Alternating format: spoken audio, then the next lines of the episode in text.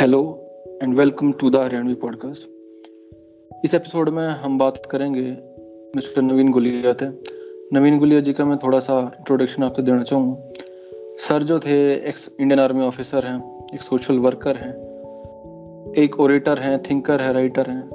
बहुत सारे सर में स्किल हैं, एक अवार्ड विनिंग पर्सनैलिटी हैं। मैं ज़्यादा अपने आप कुछ नहीं कहूँगा। सर तय धीरे धीरे इनके लाइफ के बारे में लाइफ की जर्नी के बारे में इनकी ऑथरशिप जो किताब लिखी है, सर ने दो किताब लिख रखी हैं। जो मन ज़्यादा इंटरेस्टिंग लगी हुआ थी, गांधी बनाम भगत, एक संत, एक सैनिक, और दूसरी है in quest of last victory वीर उसको जानिए, हिंदी में उसका ट्रांसलेशन अवेलेबल है। और इस पूरी जर्नी के थ्रू सर के टेडेक्स टॉक्स देखे, बाकी इंटरव्यू देखे, सर के में अमिताभ बच्चन के लिए फीचर हुए। तो उसमें एक चीज़ जो it is you can say कि एक अंडरपिनिंग है इनके काम में, इनकी लाइफ फिलोसफी में, कर्म योग की। तय, मैं उससे तो स्टार्ट करूँगा कि सर आप के लाइफ पे भी आऊँगे पर आप, ये जो कर्म योग की फिलोसफी है, आपने अपनी वेबसाइट पर लिख रखी है an act of selfless giving तो हमारे जो लेमैन हैं, जो दर्शक हैं, जो इस कॉन्सेप्ट तक आज जिन्हें पढ़ा नहीं, सुना नहीं तो कर्म योग के है उन खतर। देखो लोगों को और जहाँ भी मैंने सुना है अनुवाद कर्मण्य का रस्ते का वह हमेशा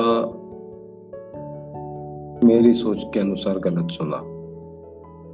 क्योंकि कर्म करो फल की चिंता मत करो की संस्कृत होती है कर्म करो फल से चिंता माँ करो। कर्मण्यवादी का रस्ते तो होती नहीं। जब शब्द ही अलग है उसके तो फिर अर्थ अलग होगा।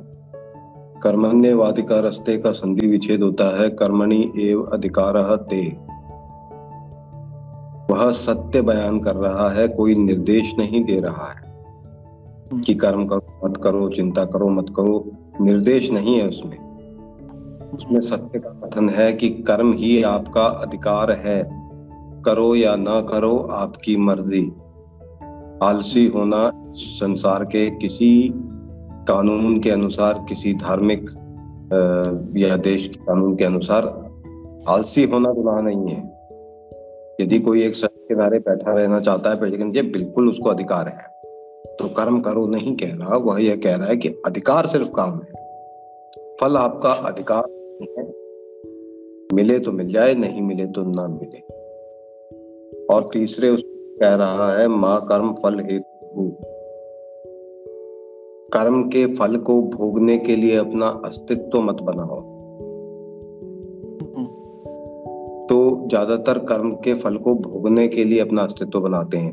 बेटा है तो नाम करेगा धन है तो आराम देगा काम किया है तो नाम होगा पैसा कमाया है तो भोग विलास कुछ करेंगे।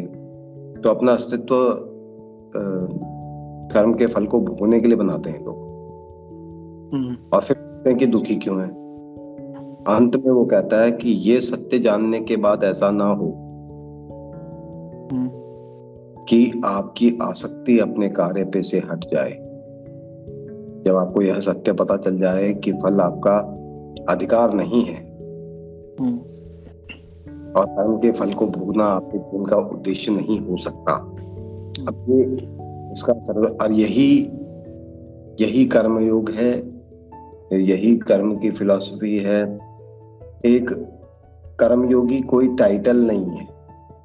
टाइटल होता है टाइटल होता अगर मैं इसको बोलता सद कर्मयोगी कर्मयोगी तू कर्मयोगी श्री श्री कर्मयोगी हम्म। तो फिर ये टाइटल कर्मयोगी एक जीवन शैली है जैसे सन्यासी। तो कोई सन्यासी बन सकता है कर्मयोगी सन्यासी नहीं ये दोनों अलग अलग तो कर्म और योग आपका काम और आप जब एक हो जाएँ। मैं जो काम कर रहा हूँ मेरा ही एक मुहावरा है। मैं क्योंकि लिखता हूँ तो मुहावरे दोहे कुछ भी बनाता रहता हूँ। जी। और कुछ समय बाद किसी को ये नहीं पता होगा कि ये मुहावरा किसने प्रारंभ किया था जैसे हमें नहीं पता बहुत से मुहावरों का। मुहावरा है कि जो किसान आदमी होता है वो तीन चीज़ों की आटा में आया करा। है बुआई चिनाई और लुगाई तीन के कंट्रोल में भाई चढ़ाई और लुगाई इन तीनों के कंट्रोल में आता है। तो जब इसमें घुस जाता तो बैठ भी जाता तो उस, उसमें ये है कि मैं बुआई भी कर रहा हूँ और चिनाई भी कर रहा हूँ जबकि मेरी पसंद की बिल्कुल पसंद की जब मेरे कर्म अगर यदि मेरे कर्म के लिए यह आवश्यक है कि कुछ सीखना है मुझे मार्केटिंग करनी है मुझे प्रेजेंटेशन करनी है मुझे कोई भाषा सीखनी है मुझे कोई बोलने का तरीका सीखना है मेरे कर्म के लिए जो भी जिस भी चीज़ की आवश्यकता होगी जो नैतिक उसमें आती है वह हर चीज़ में करूँगा चाहे खुश होके करूँगा हम्म। तो ये नहीं मन मार के नहीं कर रहा तो आ, कर्म योग आप और आपका काम एक हो जाते हैं। वो अलग अलग नहीं रहते। तो यही कर्मयोग और दूसरी एक कर्मयोगी होने का मूल जो बेसिक वो है वो ये है कि आपके अंदर किसी भी प्रकार का अहंकार अपने नाम से अपने शरीर से अपने कार्य से अपने किसी भी चीज़ से मोह नहीं हो सकता। आपका okay. हम्म। यदि वो है और वो हंड्रेड परसेंट हो पाना कभी पॉसिबल नहीं है। कुछ मोह तो रह ही जाता है। शीशे में चेहरा मैं भी देख ही लेता हूँ। तो कुछ मोह रह जाता है। लेकिन आप उसको किस हद तक ले जा सकते हैं? हम्म। तो यह कर्मयोग होता है। इसमें मनुष्य के अंदर तीन या चार प्रकार के भय होते हैं। पहला भय यह है कि सब लोगों को लगता है, ये जो सब नौकरी में खज्जल हो रहे हैं, सुबह से शाम बहुत गालियाँ सुन रहे हैं, साथियों की पॉलिटिक्स खेल रहे हैं, ट्रैफ़िक में धक्के खा रहे हैं। ये किस लिए कर रहे हैं? ये भय से कर रहे हैं कि कहीं ये जो पैसा है, ये जो घर है, ये जो गाड़ी है बेचनी साधन और खोने का डर होता है जो आदमी से काम करवाता है। फिर कुछ होते हैं जो कहते हैं कि साधन और पैसे का क्या है ओहदे का, चला जाए चला जाए। सेहत ठीक रहनी चाहिए तो उनको सेहत का डर होता है। नंबर थोड़ा सा कम फिर तीसरे होते हैं जो कहते हैं कि पैसा और अहदा भी जा सकता है, सेहत भी जा सकती है, भाई लग जाए चोट, बीमार हो जाए, क्या कर सकते हैं? लेकिन जो नाम कमाया है अच्छा नाम, ये खराब नहीं चाहिए और फिर चौथे स्तर पे एक व्यक्ति आता है जो ये कहता है कि नाम की ऐसी की तैसी तो जब आप वो भय भय भी खो देते हैं, ये चारों भय आपको खोने आवश्यक है। यदि मैं आपसे बात इसलिए करूँ कि मेरी प्रसिद्धि होगी, यदि मैं सोशल मीडिया पे पोस्ट डालूं कि मेरी प्रसिद्धि होगी, मेरा नाम होगा, ख्याति होगी, यदि कोई कार्य उस उद्देश्य से करूँ तो वह कार्य फिर स्वार्थ बन जाता है। यदि आप अपने बच्चे को भी ये सोच के पालो कि आपका नाम करेगा ये यह बुढ़ापे में आपका सहारा बनेगा तो फिर आपका वह कार्य करने का उद्देश्य गलत है। तो इसलिए ये भय आपको अपने अंदर से निकालने पाते हैं। बाकी ये लंबा विषय है इस पे चला जा सकता है काफ़ी समय तक। हम्म, बिल्कुल बिल्कुल। आपने दो तीन बात करी।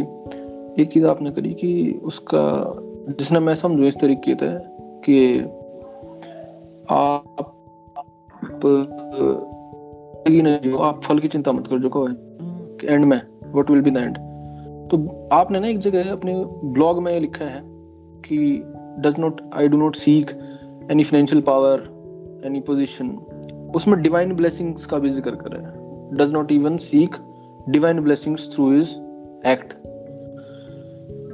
तो यो मैंने बड़ा इंटरेस्टिंग लगा कि लोग और चीज़ें इंक्लूड करे हैं। आपने डिवाइन मतलब आप उससे बिल्कुल डिटैच है, सिर्फ़ कर्म करना विदाउट एनी मतलब कि उसका जो प्रोस्पेक्टिव आपने कोई गेन में न डाला है, किसी भी टाइप में। इस काम के लिए लोगों को मोटिवेट करना फ़र्स्ट फर्स्टली और सेकेंडली कि ये अपने आप में आपने एक जगह चीज़ कही है कि karma yoga can not be preached but only understood और प्रैक्टिस्ड तो जो लोग इस ओरिएंटेशन के है ही नहीं जिनमें भय है जिनमें लालच है, या जिन्हें कुछ प्रोस्पेक्टिव गेन चाहिए तो can we mould them to become a karma yogi in their life या, कि जो है, वो ये इस बात पर चाल सके है, कोई और दूसरा नहीं चल सकता। या मोटिवेट भी कर सके किसी ने टू चेंज नहीं, यदि मैं यदि मैं यह मानता हूँ कि मैं किसी को मोटिवेट या मूल्य या चेंज कर सकता हूँ तो फिर मैं कर्मयोगी नहीं हम्म, ये तो भाई पर है बात बात को उठाना है या नहीं उठाना है उसके ऊपर है। और तो और वह मेरा उद्देश्य भी नहीं हो सकता। मैं तो रास्ते किनारे फल की टोकरी लगा के बैठा हूँ। अगर मेरे फल किसी को अच्छे लगते हैं तो बेशक उठा ले खा ले सवाल पूछ ले उसके बाद कहते हैं क्या है चक्के देख ले। लेकिन मैं किसी के पीछे दौड़ के उसको फल बेचूँगा नहीं। तो मेरा है और जब इस गलत मार्ग पे चल के सही गंतव्य पे नहीं पहुँचा जा सकता। ये बात समझने वाली है। मेरा, मैं इस संसार में कोई प्रभाव ला पाऊँ सकारात्मक अथवा नकारात्मक अथवा नहीं, यह मेरा जॉब देखना मेरा काम नहीं है। मेरा काम है मैं कैसा व्यक्ति बनना चाहता हूँ। और यदि मैं संसार में उस प्रभाव को लाने की किसी संभावना को जीवित रखना चाहता हूँ तो वह तभी है जब मेरे अंदर यह मोह नहीं होगा और मैं कर्मयोग का उचित उदाहरण स्थापित कर पाऊँगा। तभी उसकी संभावना हो मेरे को। लेकिन अगर होगा तो वो ऐसे ही हो सकता है। यदि मैं मार्केटिंग किया या बन गया प्रचार करने वाला। मैं आपसे सवाल स्पेसिफिकली इस वजह तो पूछा क्योंकि आजकल ना एक मोटिवेशन का बड़ा फसाड सा चल रहा है ड्रामा एंटरटेनमेंट के तौर पे ना। मोटिवेट कर दो जी है ना? मैंने मोटिवेशनल स्पीच सुन ली। इस तरह मोटिवेट हो जाओगे या वीडियो देख लो इतनी मोटिवेशन आ जाएगी। मतलब जिस आदमी में उसके बेसिक इंग्रेडिएंट नहीं है उसके करेक्टर में किसी खाना करना मोटिवेट करने लग रहे हो तो यो भी एक तरह का ढोंग है आजकल कि मोटिवेशनल स्पीच और मतलब कि ऊँचा भर दी, ये सब आपकी ना मैं एक टेडेक्स टॉक देखने लग रहा था। आपने उसमें स्टार्टिंग इस बात तक करी थी। और मैंने बड़ी मतलब क्योंकि आपने स्टार्टिंग एंड तक कर दी कि self appraisal self review rational self review अपने करेक्टर का, अपनी कैपेसिटीज का। तो ये जो मोटिवेशन का पूरा जो बना रखा है लोगों ने कि भाई मोटिवेट हो जाओ, कि तो कर्म योग के हिसाब से as a karma yogi this is all basically a fraud कि आप जो हो, अपने ट्रू करेक्टर ने अपना सेल्फ एनालिसिस करे बगैर किसी और की सुन के। तो कुछ टाइम के लिए तो मेरे ख्याल से मोटिवेट हो उसको हो। मोटिवेट भी किया है, वो भी एक एंटरटेनमेंट का सोर्स है। आपने फील गुड वाली हैप्पीनेस कुछ टाइम दे देगा। बट ये लॉन्ग लास्टिंग चीज़ नहीं है। तो इमैनुअल कांट एक फिलोसफर हुआ है जर्मन वो कहता है कि a person can not be treated as a means for an end तो मेरे ख्याल से कर्म योग की जो फिलोसफी है, वो काफ़ी ये है कि आपको ये ज़रूरी नहीं कोई पर्पज देख रहे हो यार मैंने यह चीज़ हासिल करनी है दुनिया में, इस बारे में काम करने लग रहा हूँ। Just because of the action itself the purity of the action the meaning of human life because of the fact that labour is intrinsic to him इसलिए कर्म योग करना है। तो क्या मैं ठीक समझाऊँ आपकी बात ना या अभी भी मतलब है, मैं कोई डाइवर्जेंट पाथ पकड़ रहा हूँ? नहीं आपने प्रारंभ में एक वर्ड यूज़ किया एंटरटेनिंग हम्म। तो ये ये जिनको मोटिवेशनल टॉक कहा जा रहा है वह हम्म। है बेसिकली जैसे एक पेप टॉक एक टीम को ग्राउंड हम्म। में जा पहले बोलते हैं कि यस डू इट अपने स्कूल के लिए अपने कॉलेज के लिए अपने देश के लिए करके दिखा दो वो एक पेप टॉक टाइप होती है एंटरटेनिंग होती है उसमें आँसू आते हैं रोंगटे खड़े हो जाते हैं कुछ होता है थोड़ा दो चार घंटे असर रहता है फिर उतर जाता है तो धीरे धीरे रे मना धीरे सब कुछ होए। माली सीचत सौ घड़ा तब जाए फल होए। चरित्र बनाने में समय लगता है। जब आपका चरित्र वह बन जाता है तो फिर आपको ये प्रेरणा और ये इनकी आवश्यकता नहीं रहती। मोटिवेशन की मोटिवेशन का बेसिक मतलब इंग्लिश में ये है purpose for doing something what was motivation behind doing it तो पर्पस आपके जीवन का मैं कौन हूँ देने वाला आपको मैं आपको पर्पस देने वाला व्यक्ति मैं नहीं हूँ। दूसरी बात यह कि विकल्प है। यदि मैं यह मानता हूँ अमेरिका में डिबेट चल रहा था उस टाइम कि भाई डोनाल्ड ट्रंप जब प्रेसिडेंट बन गया तो नॉट माय प्रेसिडेंट करके मूवमेंट्स प्रारंभ की गई। यस हम्म, यस तो तब मैंने उनको बोला था ये बहुत गलत कर रहे हैं। क्योंकि जब ये ये जब ये डोनाल्ड ट्रंप को अपोज कर रहे हैं रोड पे चल के उसके इलेक्ट होने के बाद तो इनको ये नहीं पता कि जब वो इलेक्ट आउट होएगा तो वो क्या करेगा। हम्म। तुमने उनको क्या तुमने उसको वो अधिकार सौंप दिया कि वो वो चीज़ भी तुमसे बेहतर करके दिखाएगा। वो विरोध भी तुमसे अच्छा करके दिखाएगा। सही सही।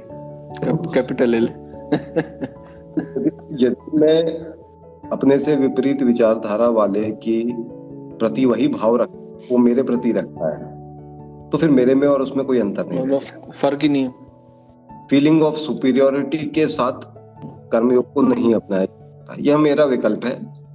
मैं उसको किसी साधारण किसी भी और विकल्प से अधिक महत्वपूर्ण नहीं समझता। मेरे को लगता है कि मेरे जीवन में जितना भी संतुष्टि आपको अपने साथ जो संतुष्टि होती है जो being at peace with yourself वो मेरे को जितना है वो किसी और उसमें नहीं हो सकता। और आ, सरल सी बात होती है किसी से चैट में बात हो रही थी सऊदी अरब में तो उन्होंने बोला डोंट गेट एक्साइटेड तो मैंने बोला कि आप ये मेरा नंबर है आप कॉल कर लीजिए। मेरी आवाज़ से आपको पता चल जाएगा कि मैं एक्साइटेड हूँ या आप आवाज़ से पता चल ही जाता है। तो जो जितना जो व्यक्ति अपने साथ जितना शांत है उसने अपने जीवन का उतना ही उचित विकल्प ढूंढ लिया है। ये सीधा मापदंड है जिससे आप देख सकते हो कि वह व्यक्ति अपने विकल्पों को चुनने में कितना सही जी आपने बात करी चरित्र की। कैरेक्टर कि उसके कैरेक्टर में नहीं है वह चीज़। तो अगर हम नवीन गुलिया की बात करें तो नवीन गुलिया का जो इतना स्ट्रॉन्ग विल कैरेक्टर बन रहा है जो क्यूकर फॉर्मेशन इसकी हुई। जो एक दिन का प्रोसेस है जो साल का प्रोसेस है। जो बचपन तय इनहेरेंट करेक्टरिस्टिक वो एक बड़ा पुराना डिबेट है इस बारे में सोशोलॉजी और साइकोलॉजी में नेचर वर्सेस नर्चर का। कि या तो आपकी जेनेटिक्स ने आप डिफाइन कर रखे हो, कि नवीन गुलिया ऐसा होना था, कि वो कितनी भी उसके आगे मुश्किल परिस्थिति आई because of the inherent characteristic in him कि इस वजह से वो इस सब के आगे भी इन्हें जेल गया। या फिर दूसरा डिबेट है कि नर्चर का, कि उसके आगे लाइफ में सिचुएशन ऐसी आती गई ही moulded himself according to them and it was his choices which made him and not his genes which defined his abilities will तो अगर हम बात करें कि आपकी जर्नी शुरू हो है, आप आर्मी में भर्ती हो, वहाँ आप एक लेफ़्ट लाइफ थ्रेटनिंग चोट आपका लग गए पूरे उस दौर तक गुजरो। तो आपने टेड टॉक में भी बात करी थी ना तो फियर ऑफ़ रिजेक्शन सोसाइटी थे अपने फ्रेंड्स थे टीचर्स थे पेरेंट्स थे तो यो जो आयरन विल अपनी बनानी है या क्वेस्ट फॉर अ विक्ट्री है जो किताब का भी नाम है या किस स्टेज तक शुरू हो है या जो पर्पस जो है this comes quite later in your life देखो जब सेकेंड वर्ल्ड वॉर में पूरा यूरोप जर्मनी ने कब्जा कर लिया था हिटलर ने हम्म। तो वो वापस लेने के लिए अलाइड फोर्सेस को कहीं यूरोप में उतरना बहुत ज़रूरी था ज़मीन पे।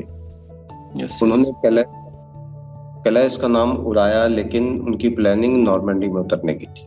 नॉर्मैंडी फ्रांस जर्मनी वालों का कैलाश पे रहे। और नॉर्मेंडी लैंडिंग ने जब तैयारी करी थी तो उसमें पाँच परसेंट कैजुअलिटीज रिहर्सल में ही हो गई थी। क्योंकि वो स्पेसिफिक प्लानिंग थी weather condition tide storm wind बहुत सारे एलिमेंट्स उसको पाँच परसेंट कैजुअलिटी हो गई थी। तो आर्मी ट्रेनिंग में भी तीन परसेंट कैजुअलिटीज मानी जाती हैं कि आपको हो सकती सकता क्योंकि वो काम ही अगर आपको आगे प्रोड्यूस करना है को झेलने के लिए ऑक्यूपेशनल हैजार्ड्स हैं। नेचर ऑफ़ अब आता है कि पाश्चात्य सभ्यता ये पैंट कमीज नहीं है जो शायद आपने भी पहने हुए हैं मैं भी पहने हुए हैं। पैंट कमीज हम इसलिए पहनते हैं क्योंकि पैंट पहन के थोड़ा दौड़ना भागना उठना बैठना ईजी होता है धोती के कंपेरिजन उन्होंने अपना योगा अपनाया हमने उनका ये अपनाया। सलवार कमीज इंडिया का कपड़े नहीं है सऊदी अरब के हैं। वहाँ आदमी भी सलवार तो अनुसार हम एक सभ्यता से चीज़ें ले लेते हैं। ये नहीं है दिक्कत। दिक्कत यह है कि पाश्चात्य सभ्यता ने हमें यह सिखा दिया कि पढ़ाना शिक्षक की जिम्मेवारी है अथवा माता पिता की। बच्चे की नहीं है। जबकि हमारी गुरु शिष्य परंपरा के अनुसार शिष्य का उत्तरदायित्व तो है सीखना। उसको अपनी सिंसियरिटी साबित करनी कि हाँ मैं वास्तव में सीखना चाहता हूँ। मेरे पास कोई करके कहता है, गंभीर विषय लोग इस पे। मानव सभ्यता और हम भावनात्मक रूप से इतने दुर्बल हैं कि मौत से बहुत ज़्यादा डरते हैं। जो डायलॉग आता है, वो भी सब डरते हैं। मौत क्या है, मर गए, तुम मर के कौन सा फ़र्क पड़ेगा? सात हज़ार करोड़ लोग आगे जा चुके में। तुम बड़े तीर मार के जाओगे। तो मौत से भय मनुष्य के अंदर रहता है। और मैं थोड़ा ट्रैक लूज कर गया। किस पॉइंट को मैं रेफर कर रहा था? आप कर रहे थे कि जो मरने अब वो राइट वाली ड्यूटी वाली जो बात है ना कि वेस्टर्न सिविलाइजेशन ने हमें फोर्स कर दिया है कि भाई सारी ज़िम्मेदारी टीचर पे डाल दो। हाँ मेरे ऊपर जैसे मेरे पास फ़ोन आते हैं और सीरियस में और एक आधे केस में ऐसा भी हुआ है कि किसी ने मेरे को फ़ोन करने के बाद सुसाइड कर लिया। मतलब बात मतलब फ़ोन के इम्पैक्ट से नहीं। एक नहीं मतलब मैंने उसको रोकने का प्रयास नहीं किया। समय के अनुसार उसने एक दिन वो तो वैसे भी कर रहा किसी को अपना जीवन लेने का अधिकार है। हमारी सभ्यता में तो समाधि लेना भी अलाउड है। हम्म। आपका अपने जीवन पे पूरा अधिकार है। उसको अंत करने का अधिकार भी आपको है। मैं उसको रोकने की कोशिश नहीं करूँगा। हाँ आपसे कोई प्रश्न करेंगे तो मैं पूछ लूँगा। तो बच्चों को भी मैं ये बोलता हूँ कि भाई, तुम नंबर लाओगे, नहीं लाओगे, फेल होगे सक्सेसफुल होगे गोल्ड मेडल लाओगे, ये सब बकवास है ओलंपिक गोल्ड मेडल देश के लिए लाते हैं, सब अपने लिए लाते हैं, नाम तुम्हारा मेडल तुम्हारा, पैसे तुम्हारे, उनके कंधे में बांटने वाले होने के बाद। तो ये, मेरे को ये झूठ मत बोलो कि ये देश के लिए लेके आते हो। कम से कम सच बोलने का वो रखो वादा रखो। तो मेरे टीचर के ऊपर या माता पिता के ऊपर बच्चे ऐसे दिखाते हैं जैसे कामयाब होके एहसान कर रहे हैं। कि अगर हम कामयाब हुए तो क्या मिलेगा? ठीक है? एहसान कर रहे हैं उनके ऊपर। तो पहली बात है, ये उत्तरदायित्व तो बच्चों को, उनको पीढ़ी को दो कि भाई, ये तुम्हारे ऊपर है उत्तरदायित्व। तो। तुम अपना क्या बनाना वो तुम्हारा है। मेरे मेरे मेरे को टेंशन देने की कोशिश मत करो इसकी। मैं लूँगा नहीं। ठीक है? अगर मैं उनके सामने ये उदाहरण हूँ कि मैं भावनात्मक रूप से अपने छात्रों की और अपने बच्चों की सफलता पर निर्भर नहीं करता।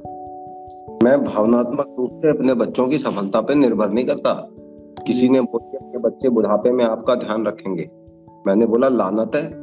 मैं इतना कमज़ोर इंसान हूँ कि अपना बुढ़ापा खुद नहीं देख सकता। हम्म। तो मैं बच्चों के सामने क्या उदाहरण बन रहा हूँ फिर?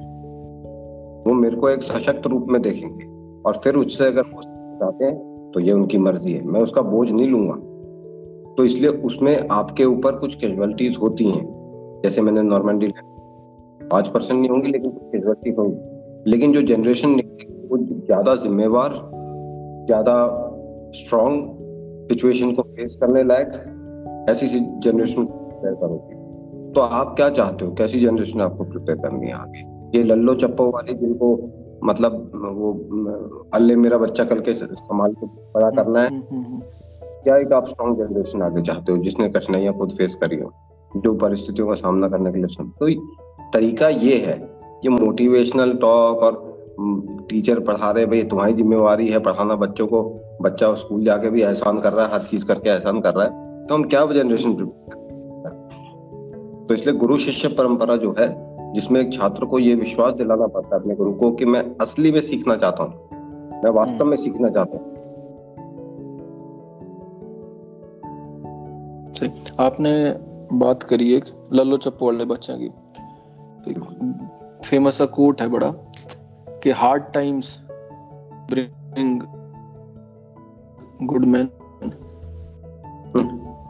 bring good times and good times then again bring bad people और लाइक वेरी ललो चप्पो काइंड ऑफ़ बच्चे। तो आपकी जितनी बात में समझा, जो आपने जवाब दिया उस चीज़ का, एक गांधी की जो थॉट है राइट्स वर्सेस ड्यूटीज़ वाला जो डिबेट है, आपने उसको इस प्रिज्म में रख दिया। जो टीचर गुरु शिष्य की आपने बात करी, कि जितना लिबरल मॉरल डिस्कोर्स की हमारे ऊपर हेजमनी हो ली है, कि हर चीज़ अपने ऊपर ना देख के, अपने अपने राइट तो हम चीज़ के बेरा है, पर ड्यूटी किसी चीज़ की नहीं बेरा। फ़र्ज़, अधिकार और जो सारा है, कर्तव्य, कर्तव्यनिष्ठ होना और कर्म करना, ये चीज़ सोसाइटी तय मतलब अपना सब राइट जो है, मांगन थी खड़े हो जाए किसी भी चीज़ पे, पर फ़र्ज़ के हैं, उनकी और उनका ध्यान नहीं है। इस इशारे की ओर से मैं अपने, आपकी जो किताब है, गांधी बनाम भगत। एक सेगवे मन मिल गया, मैं इस ओर अपने ले जाऊँ। एक संत, एक सैनिक। तो आपने उसमें बात करी है कि दुनिया इन बिल्कुल एक अपोजिट पोल्स अपार्ट फिगर देखा है। और नेशनल मूवमेंट में इमेज भी इसी दिखाई जाए कि गांधी एक एक्सट्रीम एंड पे है, भगत सिंह एक एक्सट्रीम एंड पे। पर आपने बात करी है सिमिलैरिटीज की। तो वो सिमिलैरिटीज एक्शन में तो नहीं है तो क्या वो एक्शन जो सिमिलैरिटीज हैं, वो थॉट में है? उनके कर्म करने के तरीके में है? उनके पर्पस पर्पस में तो ऑब्वियसली थी। तो आपके हिसाब से किस लेवल पे सिमिलैरिटीज हैं? फिर मैं चाहूँगा कि मैं भी थोड़ा इस पे एनालिसिस करूँ।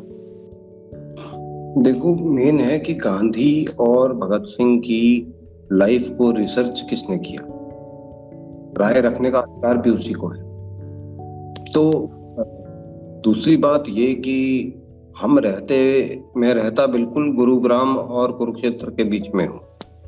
हम्म। एक जगह जहाँ महाभारत की ट्रेनिंग हुई थी और एक जहाँ महाभारत लड़ी गई थी। तो यहाँ रहते हुए भी हम इतनी बड़ी बात को नजरअंदाज कर जाते हैं कि पांडव और कौरव राजकुमार थे राजा के बेटे।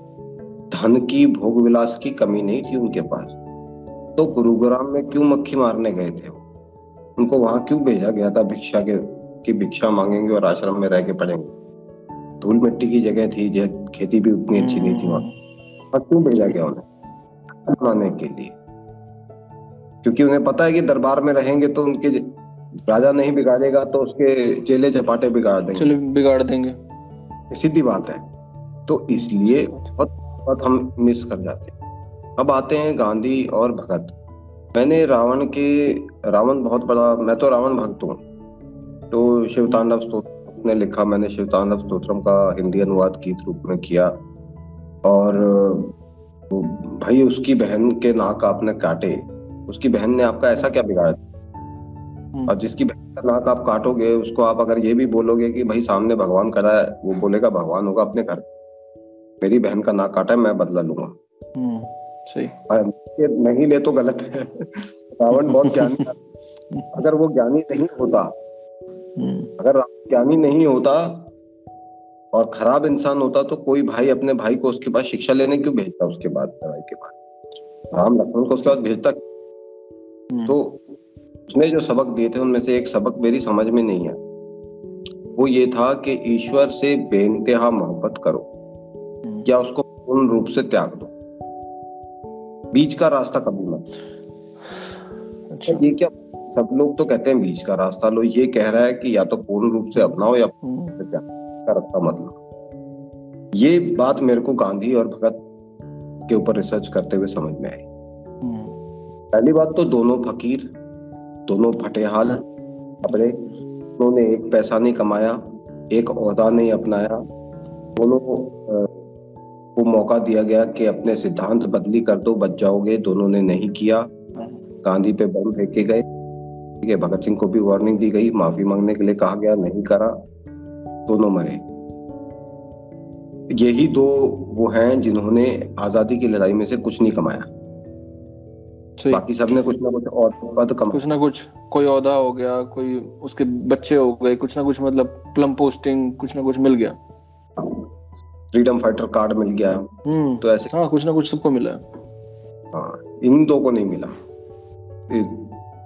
ये दूसरी बात ये कि गांधी ने ईश्वर को पूर्ण रूप से अपना लिया था। रघुपति राघव राजा रामपति वो हमेशा हुआ था। भगत सिंह ने पूर्ण रूप से ईश्वर को तिरस्कार रिजेक्ट कर दिया था। नास्तिक में नास्तिक क्यों?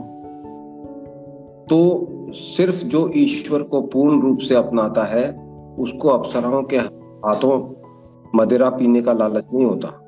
उसको स्वर्ग का भोग का लालच नहीं होता वो नेक दिल से करता है। हम्म, ऐसे ही जो ईश्वर को त्याग देता है उसको तो पता है ईश्वर नहीं स्वर्ग नहीं। जो भी करता है वो निस्वार्थी करता है। तो सिर्फ़ एक पूर्ण रूप से नास्तिक और पूर्ण रूप से आस्तिक व्यक्ति ही साफ़ मन से काम को करता है। बीच वाले तो चोर होते हैं। वो सोच रहे होते हैं क्या पता ईश्वर हो तो मान लो। मंदिर में एक दो बार मत्था टेक। वो वो अपने ला, वो अपने लालच में करते हैं। वो डाउटफुल तो दूसरी बात ये कि गांधी को ब्रेवरी मेडल मिला था बोयर्स वॉर में जख्मी लोगों को चलती गोलियों के बीच से उठा के लाने के लिए मैदान से। तो आप गोली खुद साउथ अफ्रीका में। हाँ। अगर आप गोली खुद नहीं भी चला रहे हो तो अगर आप गोलियों के बीच में जाके किसी को जख्मी को उठा के ला रहे हो इसका मतलब बहादुर तो हो। बहादुरी का मेडल उनको मिला था और वो इस बात से बहुत बचपन से दुखी थे कि भारतीयों को मार्शल रेस नहीं समझा जाता कमज़ोर रेस समझा जाता है।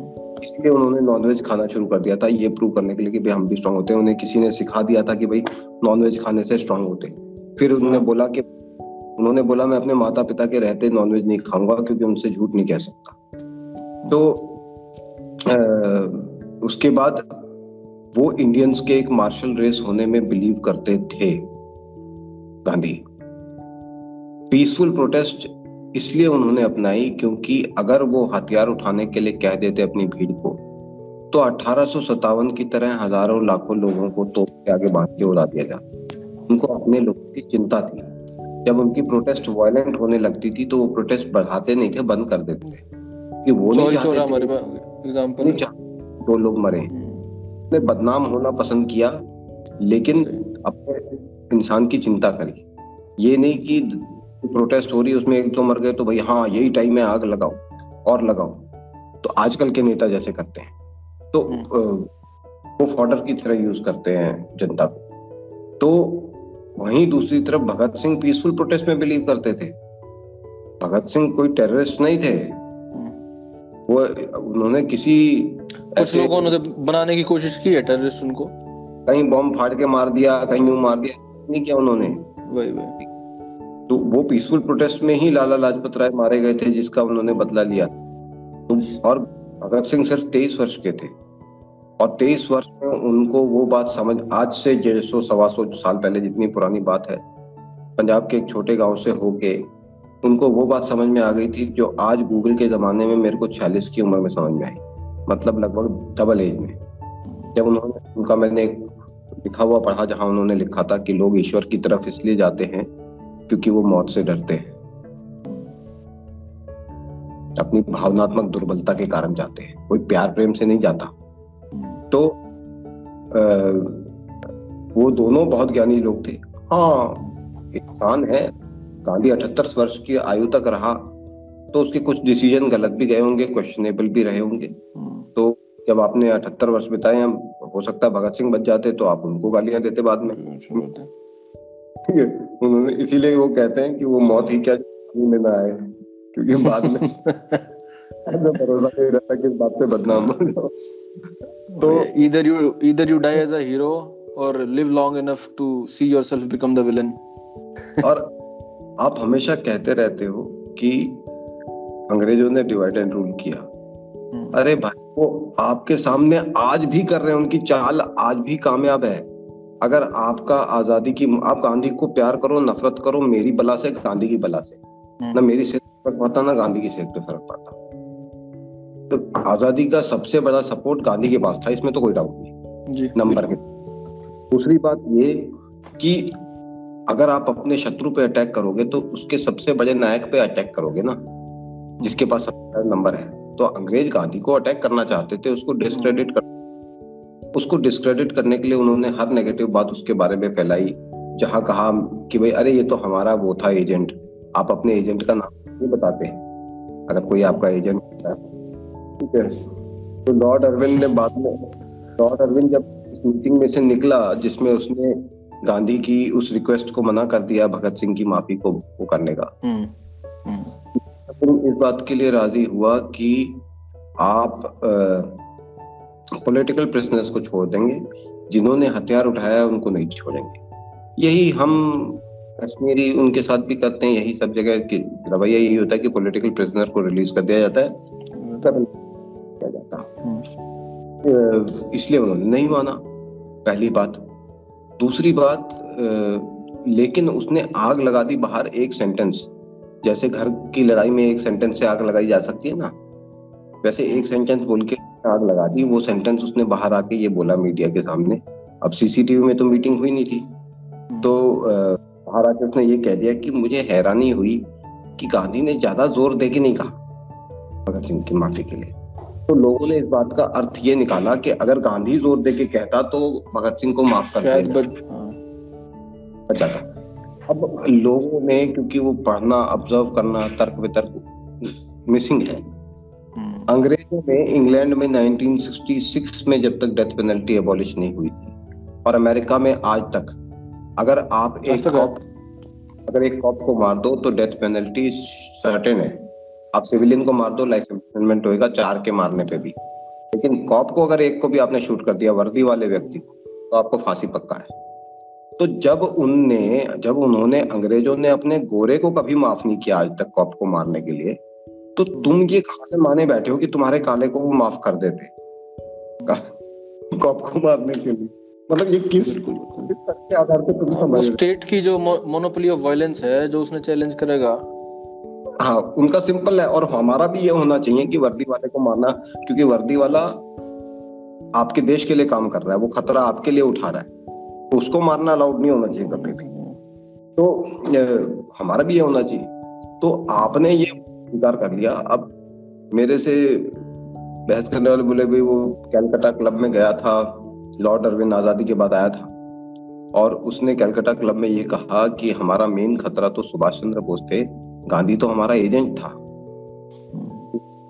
तो आपने उस बात को स्वीकार कर लिया। मैंने बोला कि जिन्ना जिन्ना अगर आपको आके बताएगा पाकिस्तान क्यों बनाया तो आप उसकी बात मानोगे? किस लॉजिक के आधार पे आप उसकी बात भाई उसको पता है वो कैलकाटा क्लब में बैठा है वहाँ उसे सुभाष चंद्र बोस को प्रेस करना ज़्यादा सूट करेगा। बजाय गांधी के। गांधी को तो वैसे ही डिस्क्रेडिट करना था। तो इसलिए वो डेलिबरेटली वो चीज़ की गई।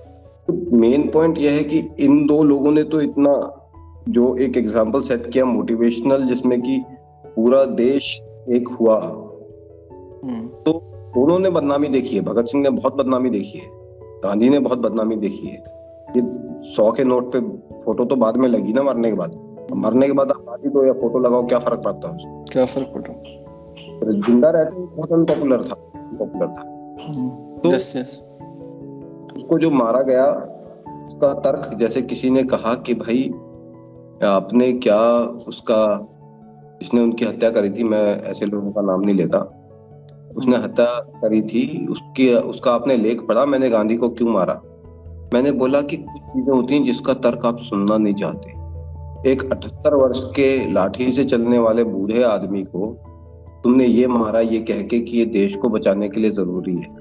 अगर तुम्हारा देश इतना कमज़ोर था कि एक अठहत्तर साल के बुढ़े ज़रूरी था जिसने किसी के मुँह पे कभी थप्पड़ नहीं मारा उसको मारना ज़रूरी था तुम्हारे देश को बचाने के लिए तो ऐसे देश को तो बचना भी नहीं चाहिए।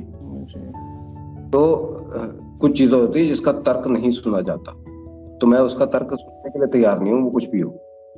अब मैं मेरे को कोई कहे कि भाई निशांत को मार दो अगर देश को बचाना है तो मैं बोलूँगा यार अगर मेरा देश का बचना निशांत के मरने पे ही निर्भर करता है निर्दोष आदमी की है तो फिर मेरा देश मिटी जाए तो अच्छी बात है अगर ऐसी हालत देश अपने आप को बचाएगा निशान ने क्या गलती कर दिया हाँ। वो तर्क बैठता नहीं अपनी जगह पे। उचित। और जो कानून ने कहा था वो गलत नहीं था। जब श्रीलंका में इसकी भगवान राम की और रावण की लड़ाई हो रही थी तो कुछ गुप्तचर रावण ने भेजे थे भेद लेने के लिए कि क्या तैयारियाँ चल रही हैं। और उनको पकड़ लिया गया था और पकड़ के भगवान राम के सामने लाया गया कि भाई ये गुप्तचर हैं रावण के। तो भगवान राम ने कहा भाई सब कुछ देख लिया या कुछ देखना बचा है? तो उन्होंने उनसे बोला कि भाई जरा पूछ लो कुछ अगर बच गया तो वो भी दिखा दो। ये होता है विश्वास। तो वही विश्वास आपके अंदर होना चाहिए कि भाई जब विभाजन हुआ तो उससे पहले भारत के और पाकिस्तान के में भेद नहीं था। साइकिल पे बैठ के आप उधर जा सकते थे उन्नीस सौ पैंसठ तक। पैंसठ तक वीज़ा भी नहीं लगता था पहले सिक्सटी फाइव से। वो तो ऐसे है कि कल को हरियाणा डिवाइड हो जाए तो क्या हमें परली साइड अपनी नहीं लगेगी? जहाँ जाते रहे हैं तो लगेगी। हम्म। तो उसमें पैसे का विभाजन भी होना था। जो पैसा है वो पॉपुलेशन के हिसाब से डिवाइड होना था। वो पैसा डिवाइड होने से पैसा हाँ, वो पैसा सब। वो पैसा भारत ने पाकिस्तान को नहीं दिया था और पाकिस्तान में खान अब्दुल गफार खान जो इंडिया के बहुत समर्थक थे और पार्टीशन के गांधी। और लोग थे जो गांधी से कनेक्टेड थे। तो गांधी को और गरीब लोग उधर भी गए थे वो महाजिर थे जिनको हम रिफ्यूजी कहते हैं वो भी वहाँ भी गए थे। तो उनको ज़रूरत थी पैसे की। तो भारत सरकार ये कह रही थी अगर हमने उनको पैसा दे दिया तो हमारे खिलाफ यूज़ करेंगे। तो गांधी ने कहा, तुम्हारे खिलाफ यूज़ कर या ना करें, पैसा उनका है, उनको दे दो। मतलब दो भाई का भी बंटवारा हो जाता है तो ये थोड़ी कहता है कोई कि भाई तू मेरे खिलाफ यूज़ करेगा तो मैं नहीं देता। भाई, फिर तो पक्का यूज़ करेगा वो। तो इसकी वजह से उनसे नफरत की गई कि भाई, और इसीलिए उनकी हत्या हुई, कि उनकी ये इस डिमांड के ऊपर। तो अगर आपका देश सशक्त है तो आपको इन, हम जैसे छोटी छोटी बातों पे हमारी सेना हतोत्साहित हो जाएगी। भाई सेना को तुम्हारे प्रोत्साहन की आवश्यकता नहीं है। अपना कर्तव्य कर रही है वो करेगी। और आ, हमारा देश खतरे में हमारा ये खतरे में इतने आसानी से आप खतरे में कैसे आ जाते हो? अमेरिका में आप अमेरिका के ऊपर भद्दी कॉमेडी कर सकते हो। यस कोई कुछ नहीं कहेगा। सीरियस क्वाइट सीरियस सरकार उनके फ्लैग उनके किसी भी चीज़ पे हम्म। मज़ाक बिल्कुल बिल्कुल। कोई कुछ नहीं कहेगा। क्रिश्चियनिटी तो हाँ मारियाडा जो है ना थोड़ी सी बात पे जो सेंटीमेंट हर्ट हो जाए religious sentiment social sentiment caste के सेंटीमेंट हाँ। मेरी जात के बारे में कर कह दिया भाई हम तो इसे हैं मार्शल रेस हैं हम उससे हैं। कुछ नहीं तो वो वो ढोंग है आप सगे भाई का तो साथ देते नहीं हो। हम्म। तो जात का तो तब साथ दो। तो इसलिए मैं मैं सत्य को देखता हूँ और मैं सत्य के आधार पे ही चलता हूँ। मेरी बात कहने के लिए और मैं ओपन टू चेंज भी रहता हूँ। मेरे विचार परिवर्तित होते रहते हैं। जो चीज़ जो विचार परिवर्तित नहीं होते वो रूढ़ीवाद बन जाते हैं। डॉगमा जिसको इंग्लिश में कहते हैं वो बन जाते हैं। फिर काम के फ़ायदे के नहीं रहते। तो knowledge should always be open to change and transition कई बार लोग कहते हैं कि आप कबीर की बात पे सवाल भी उठा देते हैं। तो मैं बोलता हूँ मैं कबीर के दोहे जबानी बोल सकता हूँ और बहुत से दोहों में बहुत बड़ा सत्य है। कबीर सोई पीर है जो जाने पर पीर। जिन जिन खोजा तिन पाइया गहरे पानी पैठ। मैं बपुरा बूझा डरा रहा किनारे। मैं बोल सकता हूँ मेरे एक रूप में मेरे गुरु हैं वो। लेकिन अगर मैं अपने गुरु से आगे नहीं सीखता इतना उसे पता था मैं टीचर हूँ मेरा स्टूडेंट मेरे से अच्छा नहीं होता तो मैं फेल हूँ। बिल्कुल बिल्कुल। ये विचार की जो आपके टीचर ने कह दिया है जो आपके माता पिता ने कह दिया वो अंतिम सत्य है। ये माता पिता की ओर से भी गलत बात है और ये आपके लिए सोचना भी गलत बात है। आप भाई मेरे स्टूडेंट मेरे बच्चे मेरे से आगे होने चाहिए। अगर उनका ज्ञान उनकी तर्क उनके चीज़ मेरे से ज़्यादा नहीं है तो मैं फेल हुआ हूँ। अगर वो उन, उनमें प्रश्न उठाने की वो योग्यता नहीं है उनमें तर्क करने की वो योग्यता नहीं तो हमें प्रश्न उठाने में चेंज होने में हिचकिचाना नहीं चाहिए। जी जी। हमारी सोसाइटी में वैसे प्रश्न करना, खासतौर पर अथॉरिटी फिगर्स थे। चाहे वो घर में पेरेंट्स हो जाए, बाहर टीचर हो जाए ऑफ़िस में बॉस हो जाए। तो क्योंकि एक वही है फ्यूडल स्ट्रक्चर के तौर पे सोसाइटी चल है हायरकी पे, कि age is equal to respect is equal to not questioning तो खैर, वो आपने बात करी, वो अलग इशू पे हम चले जाएँगे। दूसरा मामला खुल जाएगा। आपकी जो गांधी और भगत सिंह पे बात हुई। उसमें एक चीज़ लिखड़ी एक्सट्रीम पोल साड़ी कि बीच का रास्ता नहीं होता। पाश एक पंजाबी पोइट है अवतार सिंह संधू पाश हुआ करता। तो उसकी भी यह बात थी कि बीच का कोई राह नहीं होता।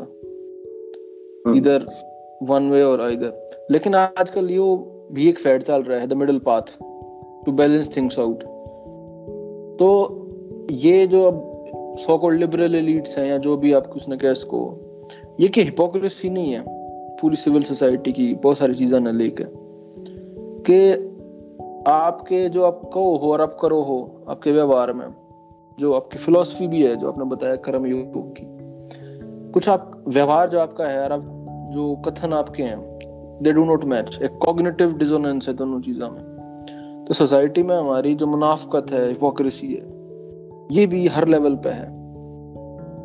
तो आपके इसके बारे में क्या विचार है? पॉलिटिक्स में। भेड़ों के झुंड में हर भेड़ बराबर की क्वालिटी वाली नहीं होती। विल्ड बीस्ट के झुंड में एक्स्ट्रॉर्डिनरी दो चार ही होते हैं। पहले का टाइम कोई बहुत अच्छा नहीं था हमने भी देखा है। कबीर बुद्धा और नानक एक एक ही हुए। ये नहीं कि पूरी जनता कबीर बुद्धा और नानक थी उस टाइम पे। जनता ऐसी थी। जनता और भीड़ ऐसी ही होती है उसका कैलिबर यही होता है। और मेरे को उनसे वोट नहीं लेने इसलिए मैं सच बोल सकता हूँ। तो मेरे को उस बात की हिचक नहीं है। दुनिया में चाहे आप इस्लाम लो उसमें सबसे बड़ा गुनाह शिरक या कुफ्र नहीं है उसमें सबसे बड़ा गुनाह मुनाफकत है। कि जो मुसलमान होने कर रहा है लेकिन इस्लाम की एक भी बात नहीं मान रहा। हम्म। उसका एसेंस है कोर एसेंस वो नहीं मान बिल्कुल रहा बिल्कुल। नियत क्या है? हूर मिलेंगी। मुस्टंडे हम्म, मिलेंगे ऊपर डंडे मिलेंगे। डंडे मिलेंगे डंडे पीटेंगे तुम्हें ऊपर। तो नियत नियत पे किसी का ध्यान नहीं जबकि कहा यही सही बुखारी में प्रोफेट मोहम्मद ने कहा कि किसी काम को करने के पीछे नियत। भाई अगर नियत तुम्हारी हूर है तो फिर काम तुम्हारा क्या हुआ? फिर मारो जैसे कोई फ़र्क नहीं पड़ता। तो वही चीज़ हम जो है वो उत्तरदायित्व का नाम है। मानव धर्म पिता धर्म पुत्र धर्म सैनिक धर्म कि आपका उत्तरदायित्व तो क्या है उस रूप में? उस उत्तरदायित्व तो को निभाना। तो समाज में ये चीज़ चलती रहेगी और जैसे हमें डिवाइड एंड रूल हमारे साथ कैसे होता है? डिवाइड एंड रूल में ये कहते हैं कि हर इंसान का सच अलग है। हिंदू का सच हम्म। अलग है मुसलमान का सच अलग है फलाना का सच अलग है। पर सच एक होता है। रिलेटिव ट्रुथ कहते हैं। सच सत्य हमेशा सत्य का नेचर ही है कि सत्य एक होता है। सत्य अलग अलग लोगों के लिए अगर चार धर्म के लोग बिल्डिंग से कूदेंगे तो चारों नीचे ही गिरेंगे ऊपर कोई नहीं जाएगा। सत्य कभी परिवर्तित नहीं होता किसी के हिसाब से। विश्वास अलग हो सकता है बिलीफ अलग हो सकता है। Belief is absence of knowledge. Dictionary meaning में देखेंगे जब आपको कुछ नहीं पता होता तो आप बिलीव करते I believe you are speaking the truth because I don't know if I know you are speaking the truth I don't need to believe belief is absence of knowledge तो बिलीफ अलग कर सकते हैं लोग, किसी चीज़ में। जब हमें ये, यह विश्वास है, मुझे यह विश्वास है कि समाज में सबसे कमज़ोर जो एक बच्चा है, जो एक बच्ची है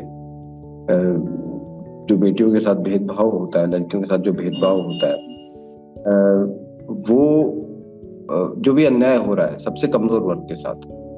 उसको एड्रेस करना मेरे अनुसार सबसे बड़ा इशू है और मेरे समक्ष, मेरे सामने, भाई मैं, मेरे को आप गांधीवादी कहो, शांत व्यक्ति कहो, कुछ भी कहो। मेरे सामने यदि एक बच्चे को मारा जा रहा होगा या एक चीज़ गलत हो रही होगी तो मैं दोनों हाथ में तलवार उठा के लड़ूँगा और बहुत भयंकर लड़ूँगा। तो मुझे उस बात में वो नहीं है। संकोच। आप आप कल को ये भी सुन सकते हो कि नवीन गुलिया ने 200-400 लोगों को मार दिया, किसी बस उनसे बचाने के लिए। मैं हथियार उठाने में चेक नहीं करूँगा अगर मुझे गलत हम्म। होता हुआ दिखाए और के साथ। तो वो चीज़ मैं नहीं होने दूँगा। उसके लिए मुझे तथाकथित लोग समर्थन करे ना करे मैं उसके आधार पर कई बार लोग ये उम्मीद करते हैं कि मैं अपनी जाति के आधार पर उनके फेवर में भेद नहीं रखता। Yes. ये होता है। रिश्तेदारी जात धर्म इसके आधार पर उनका साथ क्यों नहीं दे रहा? भाई गलत पे मैं अपने बाप का साथ नहीं दूँगा। वो तो बहुत दूर की बात है। गलत का और मेरा पिताजी मुझे इसलिए ही उनका एक्स्ट्रा स्नेह ये चीज़ मैंने उन्हीं से सीखी है कि गलत पे अपने बाप का साथ भी मत दो। ये बात उन्हीं से सीखी हुई है। तो इसलिए वो बात हमेशा रहेगी और मैं अगर आपका विश्वास आपका ये है कि हमारा समाज इस रूप में होना चाहिए तो ये जो नकारात्मक प्रोपागेंडा कर रहे हैं अगर आप नहीं बोलोगे तो वो बोलेंगे। मैं बहुत चुप रहने वाला इंसान था बहुत चुप रहता था मैं।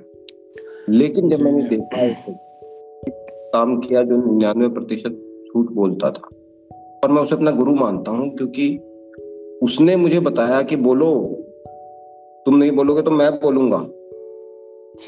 और मैं झूठ बोलूँगा मैंने बोला फिर फिर मेरे पास शिकायत करने का अधिकार खत्म हो जाएगा अगर मैं नहीं बोला तो। तो वहाँ से फिर मैंने बोलना शुरू किया था। तो इसलिए अगर आप उसका उचित वो नहीं रखोगे सामने तो ये अनुचित वाले उसको प्रचार करते रहेंगे फिर उनको क्यों दोष दे रहे हो? अभी ये मैं एक और जैसे पॉइंट उसमें वो कहता हूँ कि भगत सिंह के लिए माफ़ी जो लोग कहते हैं भगत सिंह को माफ़ कर देते भगत भगत सिंह भाई शहीद होना सीखो। रोते हुए शहीद नहीं होते। भगत सिंह ने अपने लिए माफ़ी नहीं मांगी। तुम क्यों मांग रहे हो? तुम उसको कमज़ोर क्यों बना रहे हो? ये कोई वो कश्मीर में जो एक मरा सुंदर दिखने वाला हैंडसम सा लड़का जो सोशल मीडिया पे बड़ा पॉपुलर था तो वहाँ पे बड़ी बगावत वहाँ पे मैं नाम नहीं लेता मैं जो हम्म। ये लोग समझ जाते हैं मैं किसकी तो आपकी ऑडियंस काफ़ी इंटेलिजेंट है। वो तो लोग ये शिकायत करने लगे भाई क्यों मारा क्यों मारा मार दिया मार दिया। भाई और तेरे साथ गिल्ली डंडा खेलते? भाई तुम हथियार उठा के आए हो तो कम से कम इज़्ज़त से मरना तो सीखो। मतलब शहीद तो सीखो शहीद तो कहलाओ। नहीं सीखो कि शहीद हुआ कैसे जाता है। हम्म। तो दया की भीख मांगते हुए और जो है, उस, उससे आप शहीद नहीं होते। तो भगत सिंह ने वो कमज़ोरी नहीं दिखाई तो तुम क्यों कमज़ोरी दिखा रहे हो उसके पक्ष में? मतलब उसके ही, उसको आप डिस्क्रेडिट कर रहे हो। तो उसने जो अचीव करना था, अभिमन्यु ने पंद्रह सोलह की आयु में कर लिया था महाभारत के युद्ध में। भगत सिंह ने तेईस की वर्ष की आयु में कर लिया, उसने कर लिया। तुम करो। वो कर चुका जो उसने करना था। उसको तुम्हारी सहानुभूति की कोई आवश्यकता नहीं है। न तब थी ना अब है। सही। सही सही सही, सही। काफ़ी इंटरेस्टिंग बात करी आपने ये। हमने हिपोक्रेसी से स्टार्ट किया था और भगत सिंह के आइडियाज़ तक इसको लेके गए। एक चीज़ जो आपने बीच में मेंशन करी इसके वो थी कि किसी के साथ गलत होता दिख रहा है। गलत होने लग रहा है किसी के लिए। सोशली अंडर प्रिविलेज्ड है कोई। इस तरह आपका एक सोशल वर्क जो आपका एक इनिशिएटिव है उस पर मेरा ध्यान गया। आपने कन्या आश्रम स्थापना करी। एक आधा चैरिटेबल ट्रस्ट के नाम से भी आप एक ट्रस्ट चलाओ। अंडर प्रिविलेज जो स्लम चिल्ड्रन हैं अंडर प्रिविलेज गर्ल्स हैं उन so how it came about क्योंकि नवीन गुलिया, एक एक्स आर्मी ऑफिसर एक एडवेंचरर एक ओरेटर एक थिंकर चलो ठीक है। बट एज अ कर्म योगी जो आपने प्रैक्टिकली इम्प्लीमेंट करने लग रहे हो, अपनी सोच ने, अपने आइडियाज़ ने। तो ये कद शुरू हुआ, और was it your initial idea कभी सोची थी इस बारे में? या ये throughout this process of learning unlearning ये जब आपके मन में आई है चीज़? इसके बारे में थोड़ा बताओ उन्होंने। मैं ये कहूँ कि जो आपके पास है, वो आपकी कमज़ोरी है। जो आपके पास नहीं है, वो आपकी ताकत है। मेरे पास ज्ञान कम था। आई क्यू मेरी कम थी। तो यही मेरी ताकत थी कि मैं चीज़ों को सरल रूप में देख सकता हूँ। मुझे कॉम्प्लिकेटेड आंसर्स की ज़रूरत नहीं है अपनी ईगो को सेटिस्फाई करने के लिए। तो जीवन को मैंने बहुत सरल रूप में देखा पहला होता है वो फ़ेज़ जिसमें आप एक छात्र रूप में रहते हो। आपका मुख्य रोल छात्र का होता है। तो जिसमें आपको सीखने पे ही पूरा ध्यान देना चाहिए। थोड़ा बहुत ठीक है, लेकिन आपका मेन फोकस लर्निंग पे होना चाहिए। एक 18 साल का बच्चा, एक 14 साल के बच्चे को वो चीज़ नहीं समझा सकता जो उसे 18 में समझ में आई है। चौदह वाले को भी तभी आएगी वो अठारह का होगा तो इसलिए उस फ़ेज़ के निकले बिना आप ज्ञानी नहीं बन सकते। तो लर्निंग वाले फ़ेज़ को रखो। उसके बाद आपको कुछ नौकरी करनी चाहिए, कुछ काम करना चाहिए, कुछ रोजी रोटी, कुछ बनाना। जैसे ये क्रिएटिव लोग कहते हैं तथा कथित जो अपने आप को क्रिएटिव कहते हैं गायक लेखक ये वो कि मैं नाइन टू फाइव जॉब कभी नहीं करना चाहता फॉलो योर पैशंस हाँ नाइन टू फाइव जॉब नहीं करना। जैसे नाइन टू फाइव जॉब करना एक खराब बात है। भाई आप गाना नहीं लिखोगे आप पिक्चर नहीं बनाओगे आप अपना पॉडकास्ट नहीं करोगे और मैं अपनी कविताएँ नहीं लिखूँगा। दुनिया का काम चल जाएगा। लेकिन अगर नाइन टू फाइव वालों ने काम बंद कर दिया तो नहीं चलेगा। मनुष्य समाज को नाइन टू फाइव मतलब फिक्स्ड आवर्स ये कपड़े पहने हुए कि किसी नाइन टू फाइव वाले ने बनाया ये ऐप किसी नाइन टू फाइव वाले ने बनाया ये मोबाइल किसी नाइन टू फाइव वाले ने बनाया हर चीज़ आप खा रहे हो, पहन रहे हो, सब किसी नाइन टू फाइव वाले तो भाई नाइन टू फाइव को तिरस्कार से मत देखो नाइन टू फाइव का, अगर तुम्हें मनुष्य समाज को समझना है तो कुछ टाइम नाइन टू फाइव काम करके देखो। नहीं तो उसकी समझ नहीं आ पाएगी तुम्हें कभी भी मनुष्य समाज। तो वो करो, फिर आप कुछ कमा लेते हो, कुछ तजुर्बा आ जाता है। उससे अपने, पहले अपने परिवार से सहायता करना शुरू करो, आसपास। जो जायज़ किसी की अगर ज़रूरत, सहायता किसी को चाहिए। तो उसके बाद आप समाज को देने की कोशिश करो। और उसके अंत में आप ज्ञान बांटने की कोशिश करो। जब आप जीवन के अंत में पहुँच जाओ तो कुछ समझ। युवाओं के पास इंफॉर्मेशन ज़्यादा होती है, बुज़ुर्गों के पास समझ ज़्यादा होती है। विजडम तो इंफॉर्मेशन के लिए मैं तुम्हारी तरफ़ देखूँगा विजडम के लिए तुम मेरी तरफ़ देखो। तो दोनों दोनों चीज़ों की रिक्वायरमेंट है। इसमें सिर्फ़ इतना मैं थोड़ा सा चेंज मतलब मतलब मेरे को बचपन से माइंड में आइडिया क्लियर था कि करना यही है। लेकिन चेंज बस इतना था कि मैं ये सोचता था कि मैं पॉलिटिक्स में आके देश की सेवा करूँगा, लोगों की सेवा करूँगा। वो एक लेवल के बाद समझ में आया कि राजनीति में आके सेवा नहीं की जा सकती। कुछ डिसीज़न लिए जा सकते सेवा नहीं की जा सकती। समाज को परिवर्तित नहीं किया जा सकता। समाज को परिवर्तित परिवर्तित एक विचारक के रूप में एक लेखक के रूप में एक समाज सेवी के रूप में तो आप कर सकते हो। तो कबीर बुद्ध और नानक भी कोई पॉलिटिशियन नहीं थे। तो, तो इसलिए पॉलिटिशियन समाज को नहीं चेंज कर सकता क्योंकि उसको समाज से वोट चाहिए। पॉलिटिकल लीडर ऑक्सीमोरॉन है। पॉलिटिकल रिप्रेजेंटेटिव होता है लीडर नहीं होता। वो आ, वो समाज का समाज की आवाज़ मतलब समाज को क्या चाहिए सम, समाज को क्या चाहिए वो करना है उसे। जबकि समाज सुधारक समाज को ये बताता है कि उन्हें क्या करना है। जो कर रहे हैं वो गलत है। गांधी ने लोगों को बोला जो तुम कर रहे हो वो गलत हो। गलत कर रहे हो। तो क्योंकि उसको उनकी वोट नहीं लेनी थी। अन्ना हजारे बता सकता है समाज को और बताता भी है। कि आप ये चीज़ सही नहीं कर रहे हो, आप ये चीज़ करो। लेकिन उसकी सुनता कोई नहीं है। तो इतना समझ में आ गया कि पॉलिटिकल लीडर बन के आप समाज परिवर्तित नहीं कर सकते। और समाज के परिवर्तित हुए बिना कोई समाधान नहीं। तो इसलिए मैंने उतना चेंज कर लिया कि पॉलिटिक्स के बजाय समाज सेवा में आके समाज, उसमें ही समाज सेवा डायरेक्टली की जाए। बाकी मेरा एम बचपन से ही यही था और यही सरल है। इस जीवन के दो साधारण से नियम हैं। जिनको अगर आप अपनाओ तो अपने जीवन में संतुष्ट रहोगे। वह यह है कि जो व्यक्ति आपको प्रेम, स्नेह, आदर दे, उसको प्रेम, स्नेह और आदर दो। और जो काम आपको रोजी रोटी देता है, उसकी इज़्ज़त करो। ये दो काम, अगर आप ये, ज़्यादातर लोग ये मानते हैं कि ये काम मैं अच्छे से नहीं कर सकता, मेरे मन का नहीं, मेरे इंटरेस्ट का नहीं है। लेकिन वो काम मैं कंपनी का सीईओ बहुत अच्छा बनूँगा एम्प्लॉय अच्छा नहीं बन सकता। तो वही बात है कि दिल बहलाने को गालिब ख्याल अच्छा है अगर तुम ये काम अच्छे से नहीं कर सकते तो आप दुनिया का कोई काम अच्छे से नहीं कर सकते। सीधी बात है। तो ए, ए, अब ये दो रूल को अगर आप फॉलो करते हो तो कोई दिक्कत नहीं है। वैसे आप कुछ भी कर लोगे तो कुछ नहीं उखाड़ लोगे दुनिया में कोई कुछ उखाड़ने के लिए आप आए नहीं हो। जैसा मैं कहता हूँ, सात हज़ार करोड़ लोग आपसे पहले आके जा चुके हैं इस दुनिया में। उन्होंने क्या उखाड़ लिया जो तुम उखाड़ लोगे?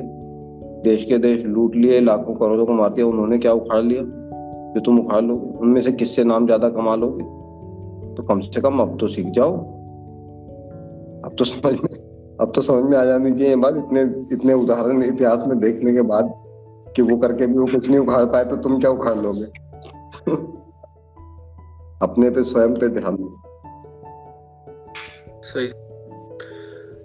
सर आपने एक बात करी पॉलिटिक्स की, और हमने शुरू में थोड़ी बात करी आर्मी की। आपने रेफरेंसेस दिए बीच में कितने कितने देखिए, जो पॉलिटिसाइजेशन ऑफ़ आर्मी है, खासतौर पे इंडियन केस में इंडियन आर्मी का, आप उस इंस्टीट्यूशन का हिस्सा रहे हो। बात है, आप उसमें ऑब्ज़र्व करते रहे हो रिपी करते रहोगे मेरे ख्याल से भी करते होगे। तो as a professional efficient army आज के टाइम पे। ये मैं थोड़ा टॉपिक हट रहा हूँ, पर क्योंकि मेरे तार लिंक हो गए इस इशू पे। आपने राजनीति की बात करी, इसमें सेवा नहीं हो सकती। मेरे ख्याल से आर्मी एक बहुत अच्छा तरीका है, सेवा करने का, कर्मयोग करने का। फल की चिंता करे बगैर, निस्वार्थ भाव अपना काम करने का। तो current state of the Indian army फौजियों का जो मोराल है, और जो एक अफसरशाही फौज में एक ब्यूरोक्रेसी की तरीके घर कर गई है तो उसके बारे में if you want to share some opinion if you wish देखो मेरे पास ग्राउंड फीडबैक नहीं है लेकिन जितने लोगों से क्योंकि ग्राउंड फीडबैक होना ज़रूरी होता है। तो आ, लेकिन जितना मैं ऑब्ज़र्व करता हूँ जितने मेरे साथी हैं जिनसे मैं संपर्क में हूँ डिविएंट केसेस पहले भी होते थे पहले चुप रहने की आदत ज़्यादा थी। अभी सोशल मीडिया की वजह से कोई भी बोल लेता है तो ऐसा लगता है कि वो विचारधारा अधिक है। आदमी के साथ अभी तक ऐसा कुछ गलत मुझे नहीं लगता कि है, वर्तमान में। अभी तक तो नहीं है। डिविएंट केसेस जैसे मैं बोला कि अगर कुत्ता आदमी को काटे तो समाचार नहीं होता, लेकिन आदमी कुत्ते को काटे तो समाचार होता है। तो कुछ चीज़ अलग आउट ऑफ़ द वे होती है तो ज़्यादा पकड़ लेती है। लेकिन मुख्य रूप से वो वही है। तो इसलिए आर्मी के साथ मुझे नहीं लगता कि कोई अधिक दिक्कत है। हम हमेशा कभी भी किसी उदाहरण को एक एग्ज़ाम्पल को स्टेट करके किसी चीज़ को प्रूफ नहीं कर सकते। एक एक एग्ज़ाम्पल आधार पर। तो इसलिए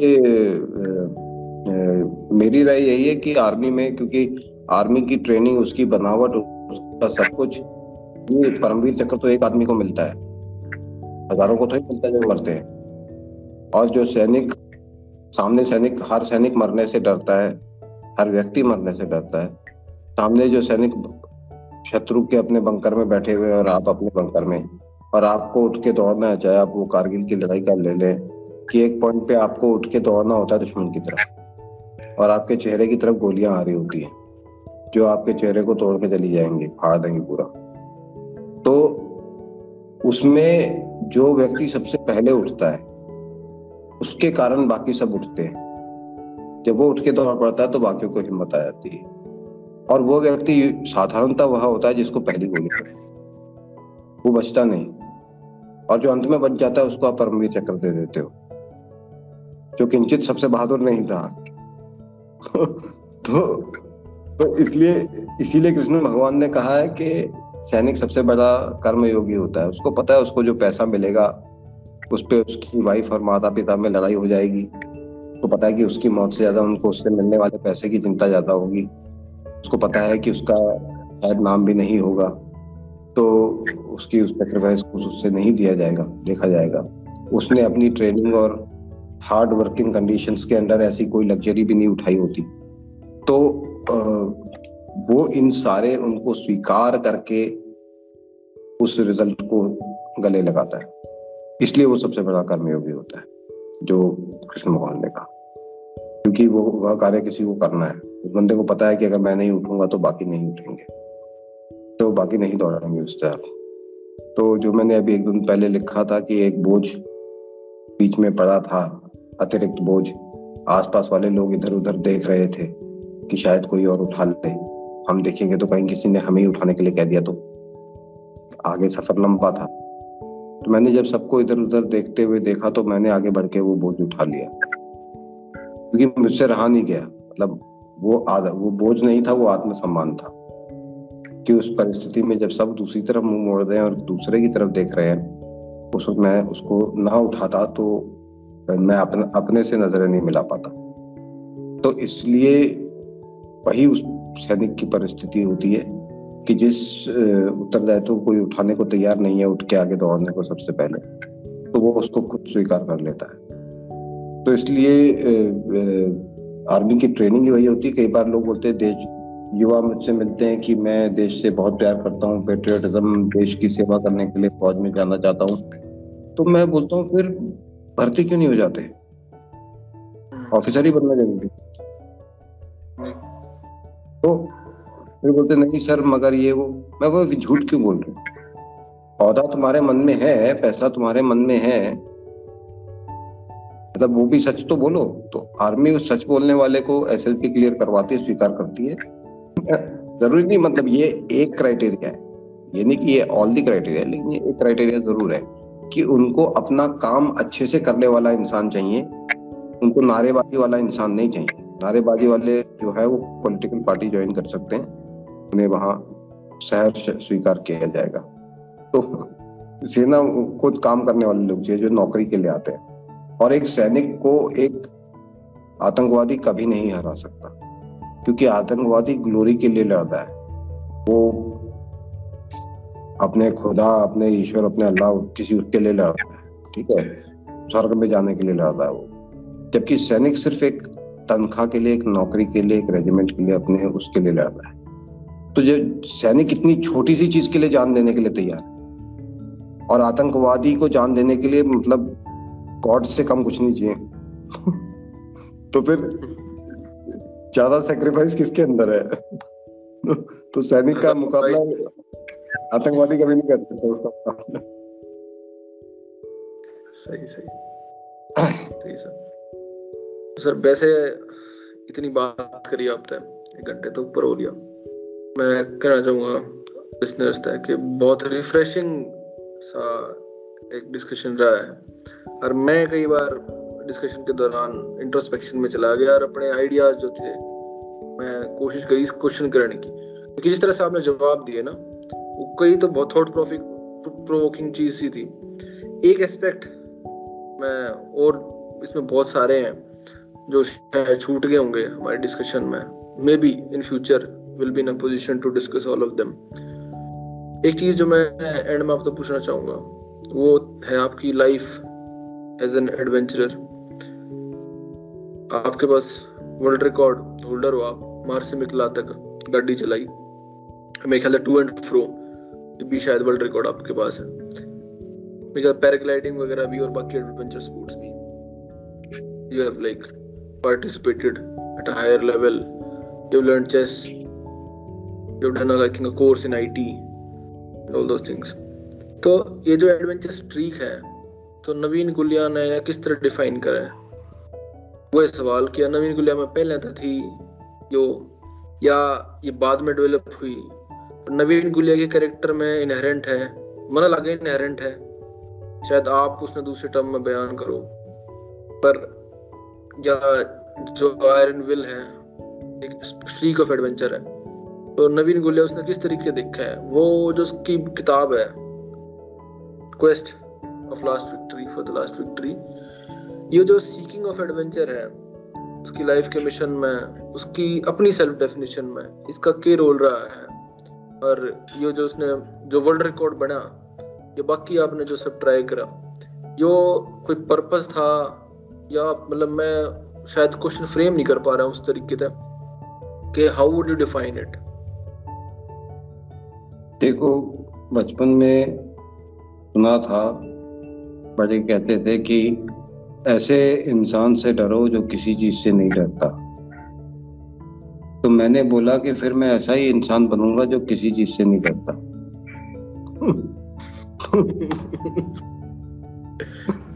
तो मैंने डरना नहीं सीखा मैंने वो बनना सीखा जिससे डरा जाए।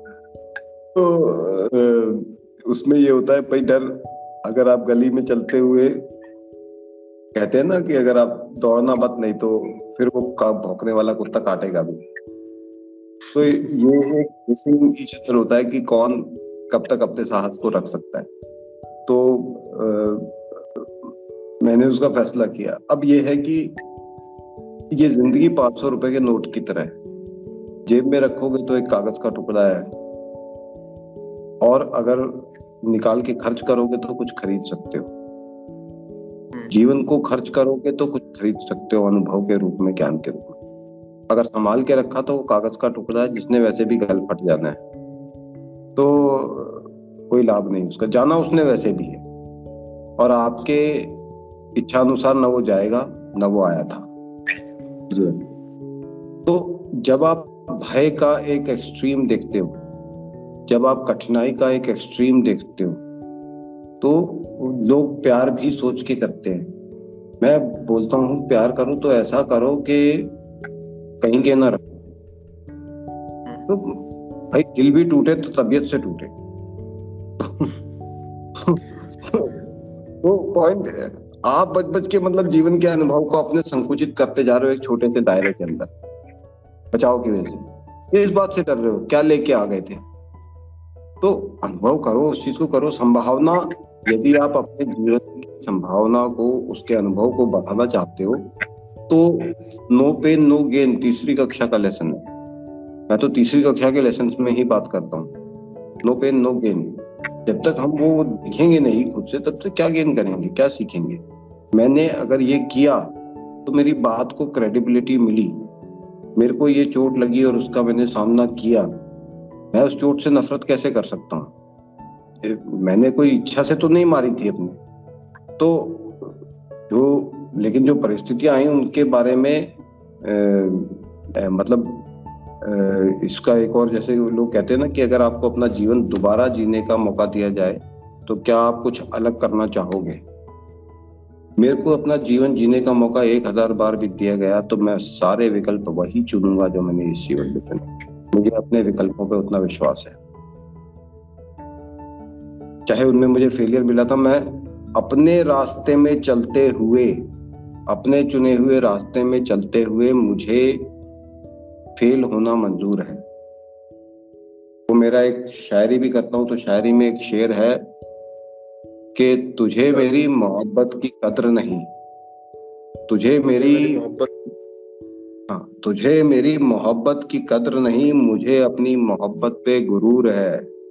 किसी और की वफा पा सकूँ इससे तो तेरी बेवफाई मुझे अधिक मंजूर है। तो अपने रास्ते पे फेल रास्ते पे फेल होना पसंद है लेकिन दूसरे के बताए हुए रास्ते पे आप कामयाब भी होगे तो क्या फल? तो अपना वो वो मैं तो एक हज़ार बार भी यही विकल्प चुनूँगा। ऐसा नहीं कि मैं कुछ खास हूँ, ऐसा नहीं कि मैंने कुछ खास किया। बस मोहब्बत है। और मोहब्बत करने से बढ़ती है, अपने जीवन से मोहब्बत में रखता हूँ, प्यार प्रेम में रखता हूँ तो बढ़ती जाती है वो। इसमें जेनेटिक्स वाला एलिमेंट जैसे होता है genetics social upbringing nurture nature ये सारे सारे एलिमेंट्स कुछ ना कुछ रोल प्ले करते हैं। लेकिन एक बच्चे के माइंड को इम्प्रेशनेबल माइंड कहा जाता है। इसीलिए बहुत अच्छे माँ बाप का बच्चा भी बिगड़ सकता है और बहुत बिगड़े हुए माँ बाप का बच्चा भी संत बन सकता है। क्योंकि एक बात ही उसको हिट कर जाती है कहीं पे और फिर उसको रास्ता मिल जाता है। तो इसलिए बहुत क्रेडिट मैं उस चीज़ के लिए अपने आप में डेस्टिनी का मानने वाला हूँ, नियति। नियति साइंस होती है। नियति विश्वास नहीं है तो ट्रूथ है। इस दुनिया में matter can not be created और डिस्ट्रॉयड इसका मतलब हर पार्टिकल इस यूनिवर्स में पहले से एग्जिस्ट करता है। Force energy can not be created और डिस्ट्रॉयड तो हर फोर्स इस यूनिवर्स में पहले से एग्जिस्ट करता है। जब वो पहले से एग्जिस्ट करता है तो ये भी तय है कि रिजल्टेंट फोर्स क्या होगा और कौन सा पार्टिकल कुछ समय के बाद कहाँ पहुंचेगा। हमारी इतनी औकात नहीं है कि हम उसको नाप सकें, और कभी होगी भी नहीं। तो इसलिए मेरा नियति में विश्वास करने का मेरा एक दो एडवांटेजेस हैं। कि एक तो मुझे अपने किसी अचीवमेंट पे कभी गर्व नहीं होता। दूसरा ये कि मुझे भविष्य का भय नहीं होता। क्योंकि जो होना है वो तो होगा। और मैं, कई लोग बोलते हैं, आप एक तरफ़ तो बात करते हैं ज्ञान व्यान की और ये एक तरफ़ आप अगर बच्चों को ये बताए, भाई सब कुछ डेस्टिनी है तो फिर वो बोलेगे, फिर कुछ करना ही क्यों? तो मैं बोलता हूँ कि अगर मैं एक कक्षा में, तुम भी करके देख लेना, किसी कक्षा में जाके उनको बताना कि सब कुछ डिस्टाइंड है। साइंटिफिकली उनको एक्सप्लेन करना कि जो होना है वो तो होगा। ये बात आधे बच्चों को मोटिवेट करेगी, आधों को डिमोटिवेट और ये, और और ये किसको मोटिवेट करेगी और किसको डिमोटिवेट ये उनकी डेस्टिनी है। मेरी डेस्टिनी उस चीज़ से मोटिवेट होना था, जिसको इस बात को सुन के डिमोटिवेट होना है, हो जाए। ये उसकी डेस्टिनी होगी। तो तो ये, इसका अंतिम वो है, हर चीज़ का रोल होता है। मैं कोई क्रेडिट नहीं लेता, मैं होने के लिए। तो जो हूँ हूँ। बहुत खूब, सर, बहुत खूब। तो नवीन गुलिया जी से हमने बात करी। काफ़ी डिटेल डिस्कशन काफ़ी एस्पेक्ट्स पे करा। कर्मयोगी का कॉन्सेप्ट हो गया, सर की लाइफ जर्नी के बारे में। थोड़ा सा the streak of adventure Gandhi, Bhagat Singh, बहुत सारी चीज़।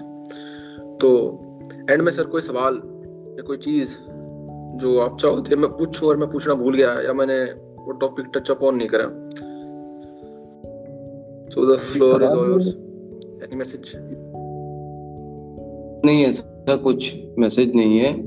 मेन ये है कि इस दुनिया का ज्ञान नवीन गुलिया के उसे बांटने पर निर्भर नहीं करता। मेरे अधीन नहीं है। तुम किसी को मेरे ज्ञान पाने के लिए नवीन गुलिया की आवश्यकता हो, ऐसा मैं चाहूँगा भी नहीं। मेरे कोई फॉलोअर नहीं है, मैं फॉलोवर चाहता भी नहीं मैं भावनात्मक रूप से इतना दुर्बल इंसान नहीं हूँ कि मुझे फॉलोवर्स की आवश्यकता पड़े। मैं तो हमेशा ये चाहता हूँ कि यदि कोई मुझसे सीख रहा है, मैं तो खुद छात्र हूँ। मुझसे कोई सीख रहा है तो वो कम से कम खुद सीखने लायक बन जाए। उसको मेरी हर सवाल के लिए बार बार मेरे पास गुरु महाराज की तरह के नहीं बैठे कि भाई आज ये हो गया अभी बताओ क्या करना है। मेरे पास और काम है करने के लिए यही काम नहीं रह गया कि लोगों को ज्ञान बांटता फिर। जिसको सीखना है वो देख के भी सीख लेगा।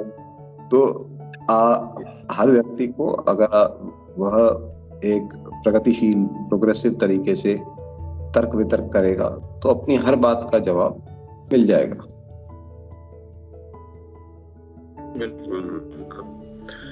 सो गुलिया सर का धन्यवाद, शुक्रिया अदा करेंगे।